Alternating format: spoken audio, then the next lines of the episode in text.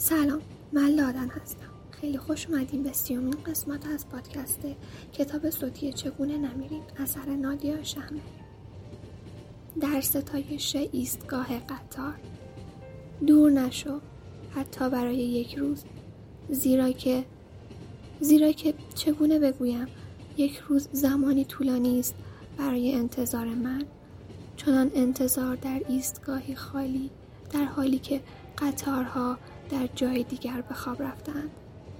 پابلو نرودا ایستگاه قطار هست و رفتن و حرفهای معمولی وقتی به سمت چوبه دار قدم می‌زنیم آه شال گردنت را محکم ببند. یادت باشد به خشکشویی زنگ بزنی. چقدر این رنگ به تو می آید آن روز که لب ساحل بودیم کجا غذا خوردیم؟ راستی از نیلز چه خبر؟ و قطارها آرام آرام حرکت می کنند و ما به حرف زدن ادامه می دهیم و می ترسیم سکوت بگیردمان و خفه امان کند یا جمجمه امان را له کند. صدایمان زمزمه می شود زمزمه من قطع می شود و میمانیم خیره به دور. متصل ممکن. مغزم را از برق می کشم وقتش است باز بخوابم. در سکون در قطار و دشت ها پاورچین پاورچین از کنارم بدوند و رودها رد شوند.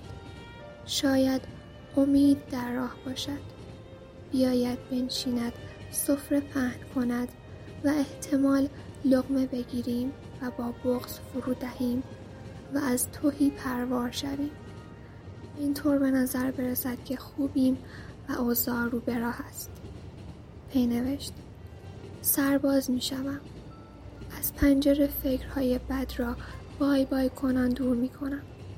امید است منتظرم بمانی که هر طور شده سرم را روی شانه هایم نگه دارم و برگردم و زندگی خوبی داشته باشیم و اگر فقط اگر سرم را پیدا نکردم لطفا قول بده زندگی خوبی داشته باشید